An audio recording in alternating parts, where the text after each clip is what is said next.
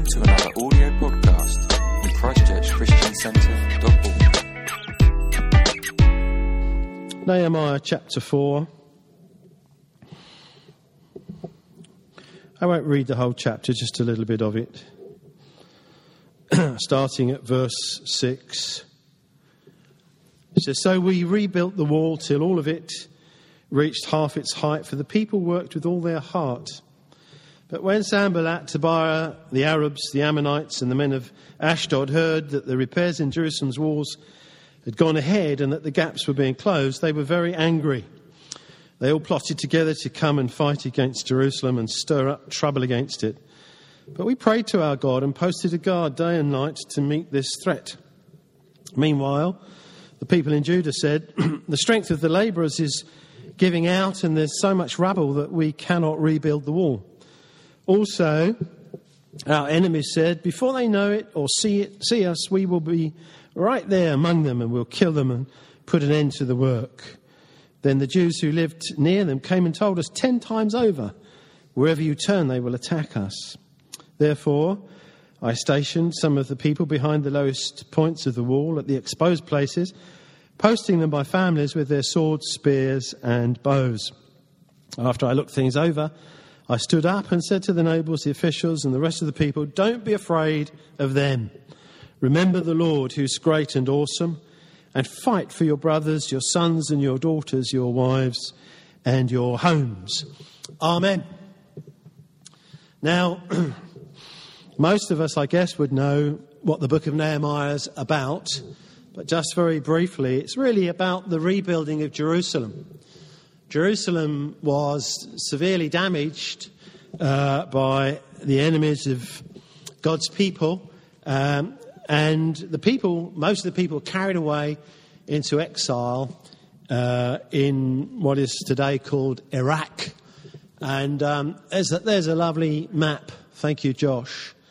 And I just thought, you know, to give you some idea, when Nehemiah was called by God to do this amazing job of rebuilding Jerusalem, Nehemiah was living in Iran.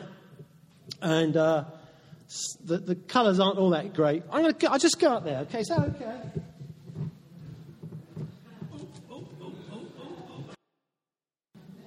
And uh, you couldn't go by plane or anything like that. had to walk, basically, or maybe, maybe had a donkey or something. But he travelled all that way. Thanks, Josh. You can take that away. To be involved in rebuilding the walls. And last week, when we looked at this, I, I emphasised that he was a, a man, a practical man, a man of faith, prayer, a practical man. And as the walls were going up, this threat came. And it was very real. The uh, enemy is always attacking God's people, isn't he? But thank God Jesus Christ is victor. So the scripture says, resist the devil and he will flee from you. Don't kind of hunker down. Don't kind of just say, right, I've got to, got to make sure the devil can't get me. Stand up and resist him by faith, through prayer, in the name of Jesus. That's the way we're supposed to be with the devil and with all other bullies, really. Stand up and resist. So that's what they were doing. The threat was real. These people if they could have attacked, they would have killed uh, the folk who were working on the wall, and by killing them, they would have stopped the work. So, so Nehemiah, very practical, he said, Look, the lowest points are the most vulnerable points. I'll put some extra people there, and I'll put them in family groups, and I'll get them to defend that spot while this threat's immediately present. And then after the threat kind of passed away, verse 15 says the enemy found out that we, we discovered their plans, and so we went back to work. Even when the threat had gone, they still kept the, their weapons ready uh, to go to battle if they had to, as they continued to build the wall. And what I did last week, I just said, um, as a church, and any church, all churches are the same, you know. When I say this, don't think, oh, terrible as a church, there are lower points in the wall. There are bits that need extra work. It's the same for any church, whatever, however successful it may be. There are bits that need attention. And it's important always to be honest before God and say, we will give attention to the bits that need attention. So that's what we're doing this year. We've started, we are attending to the issue of prayer. We are I've, I've told you often from the pulpit, we want a solid prayer base because as we go out with the gospel, we want to make sure that we've, we've prayed it up, we're ready to go, we're walking with God, and He can use us, that we're vessels fit for His use. That's what we're after. So, in a few minutes, Heather's going to come and say something about uh, prayer and the future of the church. And I said, let's, let's look at this as a, an issue of prayer. One of the lower points in, in the makeup of us as a church is our prayer life. Uh, as directed towards seeing people coming to know Jesus Christ. And then I also said, uh, and while you're at it, why not have a look at the lowest part, the lowest point in your life, the bit that you know needs work on, and, and get kind of down behind that and start to pray into that and ask God to help you see that built up. Because he, He'll build us up. God's in the business of building up, isn't He? He's in the business of gathering the exiles and restoring Jerusalem, as the psalm I read earlier says. And here, God's in the business of building up. That's why he put his hand on Nehemiah. And before, we, um, before Heather comes along to just chat with us briefly about prayer, I just want us to look at Nehemiah. First of all, just a couple of things, or four or five things about Nehemiah. The first thing I want to say is this that God touched his heart. If you look in Nehemiah chapter 1, when the news came to Nehemiah, verse 4 says this When I heard these things, I sat down and wept. For some days I mourned and fasted and prayed before the God of heaven. Then I said, you know, when the news came to Nehemiah, he said, what's, what's the place like? What's, what state's it in? It's terrible. The walls broken down, etc., etc. His heart was touched by God. And, and his response was to weep and to pray. And out of that setting, God used him to go back to Jerusalem and rebuild its walls. But first of all, God touched his heart. Now, I'd put my hand up this morning and I'd say, God has touched my heart. And most of you will be able to put your hand up and say, God touched my heart too. He brought me to know him, but he's also put inside me a, a concern for people who don't know Jesus Christ. Because we want them in heaven, not hell. And in the week, I, uh, my heart was touched by a picture. Could be that other picture, Josh. This picture, this is a girlie. You can't, probably can't read it. Her head is saying, My mum's going to kill me. And her tummy, obviously, she's expecting a baby, is saying, My mum's going to kill me. And it's an anti abortion picture. And, and as Christians, we're not pro abortion, we're pro life.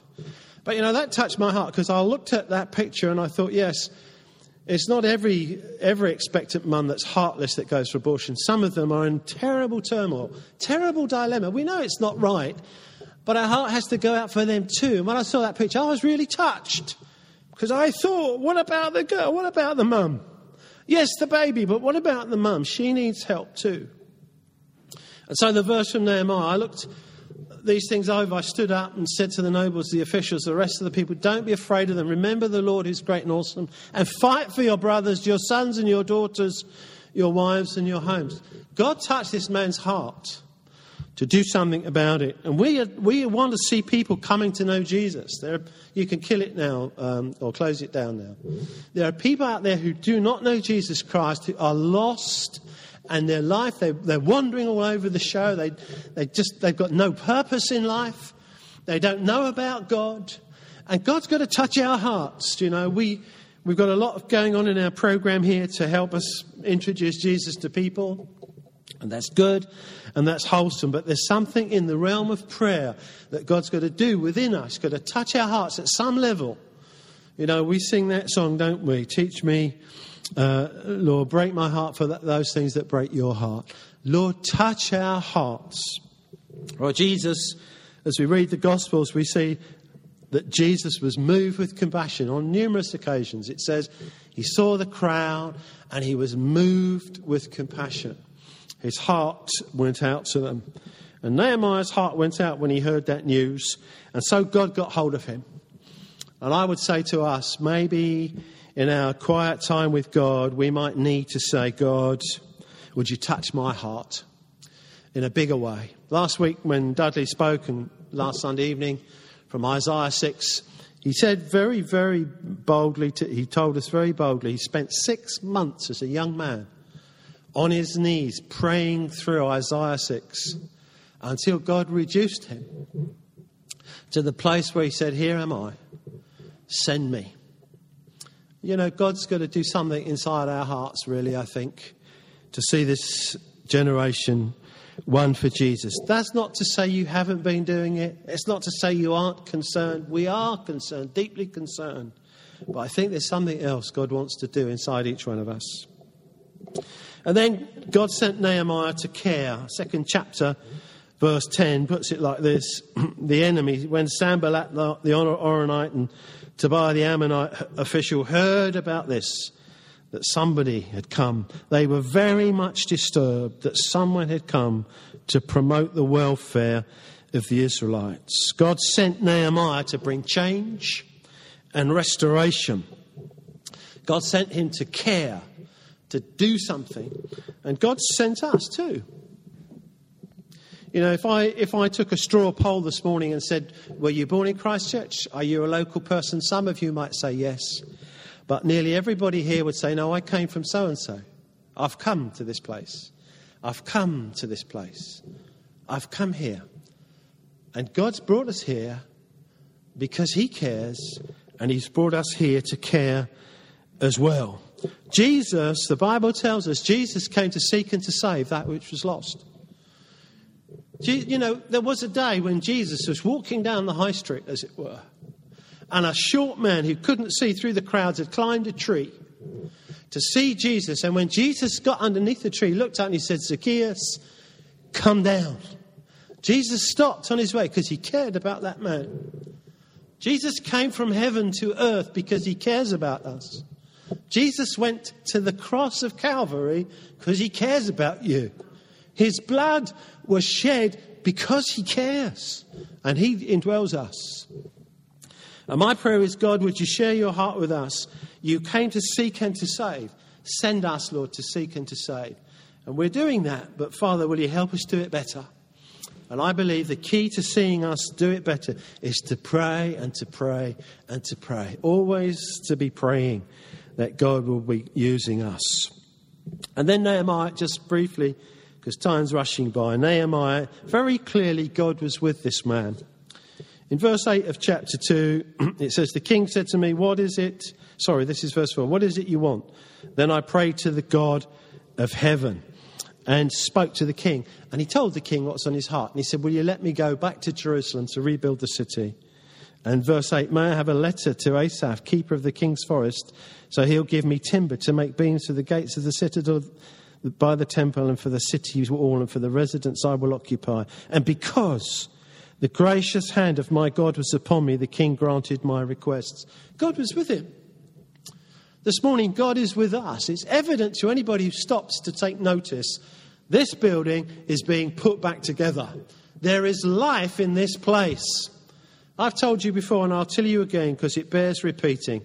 Years ago, I, walked, I parked around the corner here and as I walked along Millen Street, I looked up at this building and I just said to God, why is that place in such a state? And immediately into my mind came this because the life has gone out of it. It was as though God spoke to me. It wasn't an audible voice, but it was a thought that was crystal clear. And immediately I said, then God, put the life back in it. And there's life back in this place. And this building is a prophetic statement that God is still alive and building his church and fixing what had deteriorated. And God will fix lives. People can come to God at any time today and they can find a new life in Jesus Christ. You know, your life could be like this building was falling apart, literally, about to collapse. God can come into your life through Jesus and give you a new start. That is good news. It's true as well. Jesus died and he rose from the dead. He's alive to give you new life. And he cares. And he was with Nehemiah and he is with us. There's evidence of it. We've had that testimony this morning. Absolutely crystal clear testimony that God is with us. Evidence everywhere. And he was with Jesus, of course. Everywhere that Jesus went, the Spirit of God was upon him. And he went about doing good and he went about releasing people who were oppressed by the devil. He drove out demons, he healed the sick, he raised the dead. and he proved and preached that the kingdom of God has come to us. Emmanuel, God with us. Jesus is with us by his Spirit this very day. The evidence that God was with Jesus was supremely uh, shown by the resurrection from the dead. Buried, but raised to life on the third day by God. And we praise God for that. So God was with Nehemiah, and God gave the man endurance and practical insight, and he kept him on track until the job was done. Well, for us too. Uh, God does give us insight, gives us practical instruction, and He's kept us going, and by His grace, we'll see the job finished, which isn't the building, that's just part of it. The pews are going, we're starting over there this month, so it's going to be tighter in the middle. That's good, isn't it? We'll start to believe it's finished when it's full of people who've come to know Jesus. And then when it's full of people who've come to know Jesus, we'll see what God will do next. God is with us because he cares. Now, Heather, would you come along, please, and just talk to us a bit about prayer? See, building up the lowest place is developing a fresh prayer initiative among us. So I asked Heather to be our prayer coordinator, and she said she will. Thank you. Thanks. Thank you. Um, Yes, Ralph, Ralph said he's asked me to coordinate prayer. And when I first started praying about this and thinking about it, I thought, well, we need prayer groups, more prayer groups. We've already got some, thank God, but we need more.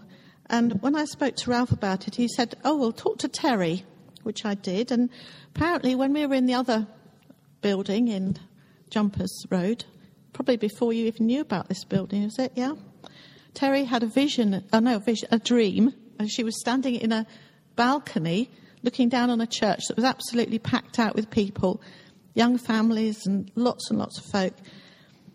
And it was a light building, so it probably was this building. And um, she saw or felt in her spirit that it was undergirded by small prayer groups.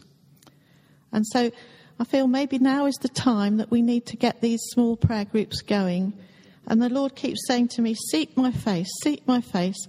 And I, I was also praying about that, and Ralph really feels that's for the church, that we've got to seek Him. And the other thing the Lord says to me is that you're going to see my glory.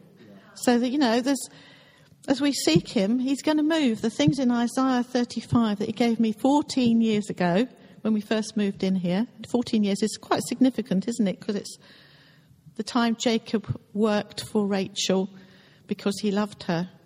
And, you know, we're going to see these wonderful promises coming to pass. We're going to see the desert blossoming as the rose. We're going to see the glory of the Lord. We're going to see healing.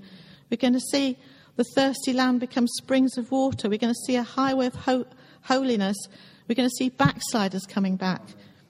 But, you know, the Lord is calling us to seek Him in little groups. It won't be anything very onerous.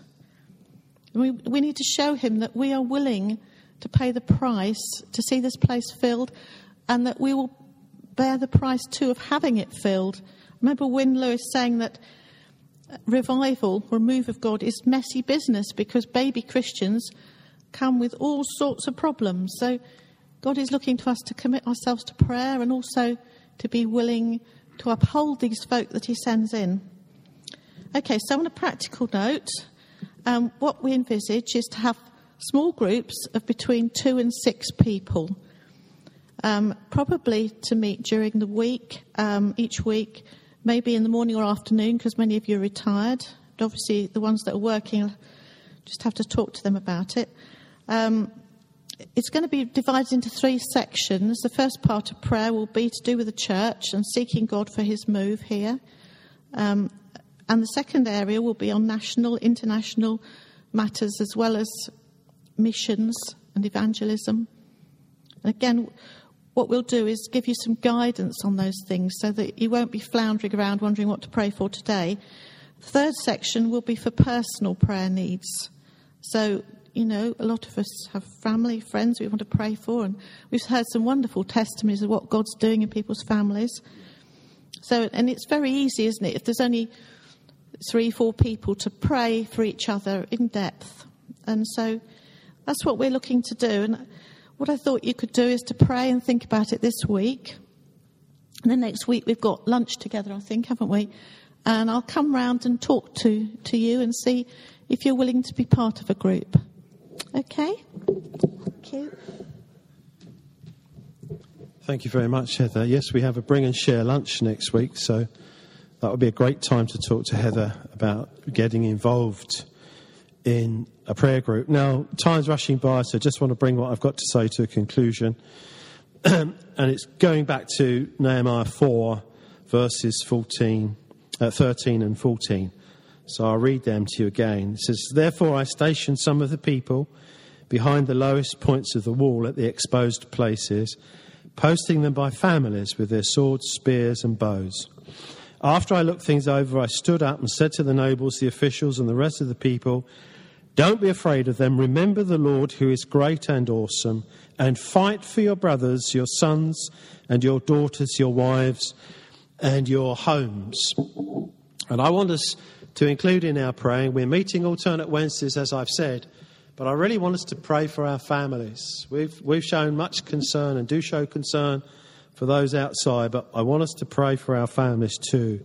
And uh, one of the things that's really spurred me on, we were praying like this before Christmas, but one of the things that spurred me on, um, I, I, don't have a telly at home, most of you know that, but occasionally I watch the iPlayer. And uh, we, we, uh, we were watching we were looking for a program to watch, and I think Terry, I think it was Terry who backslid. No, she said to me, "Let's let's watch Top of the Pops." We we never watched that. Let's see what's going on.